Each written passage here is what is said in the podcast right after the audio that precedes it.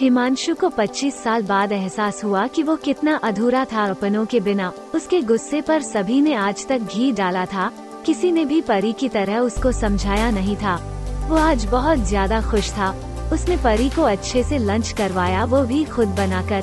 उसके बाद परी के जिद करने पर उसके ऑफनेज छोड़ाया जब लौट कर आया तो सब कुछ बदल चुका था। डैड का भी फ़ोन आया।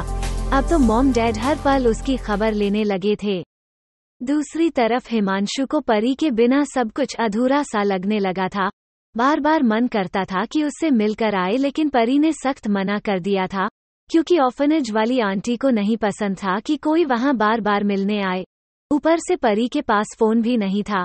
हिमांशु तीन दिनों से ऑफ़िस भी नहीं गया था तो वो क्लब चल दिया। क्लब पहुंचकर भी वहाँ खोया खोया था। ऐसा नहीं था कि वहाँ कोई नहीं था या सब उसको इग्नोर कर रहे थे। बल्कि हिमांशु ही अकेला रहना चाह रहा था। उसे परी के ख्यालों में खोना अच्छा लग रहा था। पिछले पाँच दिनों में जो कुछ भी हुआ था, वो बार बार उसकी आँखों के सामने घूम रहा था। खासकर पार्टी वाली रात का हादसा जब वो खुद को परी को चूमने से रोक नहीं पाया था। वो लम्हा याद कर उसका दिल वापस से वैसे ही जोरों से धड़क उठा। हिमांशु अकेला ही बैठा था कि वहाँ देविका और मोंटी भी आ गए। हाई हेलो के बाद बात शुरू हुई। देविका थोड़ा सा हिमांशु पर अपसेट थी, पर यह उन दोनों के बीच होता ही रहता है तो किसी को कोई फ़र्क नहीं पड़ता था। वैसे भी उन दोनों का रिश्ता सिर्फ़ मतलब का था, वो अलग बात थी, कि देविका को अच्छा खासा फ़ायदा था हिमांशु के साथ रिलेशनशिप में। मोंटी बोला भाई साहब किधर गायब हो आजकल? कुछ खास नहीं, बस ऐसे ही। वीकेंड का कोई प्लान मत रखना। हम सब मनाली चलेंगे, खूब मज़े करेंगे। देविका बोली सॉरी पर मॉम डैड आ रहे हैं तो मेरा तो उनके साथ ही प्लान है। देविका बोली, पर तुम तो उनसे दूर हो मतलब उनसे बनती नहीं है तुम्हारी? हिमांशु बोला, दूरी थी, क्योंकि कभी किसी ने पहल करने की नहीं सिखाया था, पर अब ऐसा कुछ भी नहीं है। छोड़ना देविका, वैसे भाई शादी वादी का क्या प्लान है? शादी के लिए लड़की चाहिए होती है।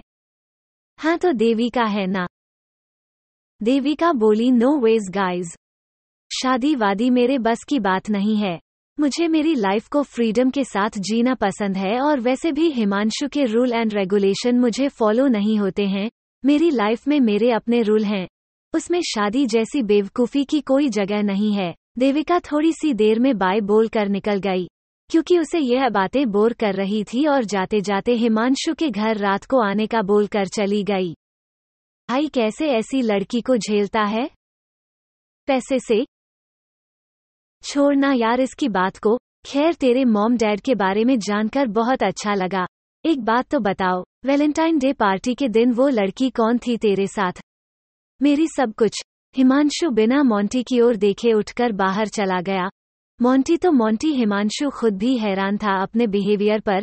हिमांशु का क्लब में दम घुटने लगा था तो वो वहाँ से निकलकर सीधा परी के ऑफनज की ओर चल दिया। उसने आज परी को दिल की बात बताने का सोच लिया था। क्या हिमांशु परी से आज अपने दिल की बात कर पाएगा? जानने के लिए सुनते रहिए। एक अजीब सी लव स्टोरी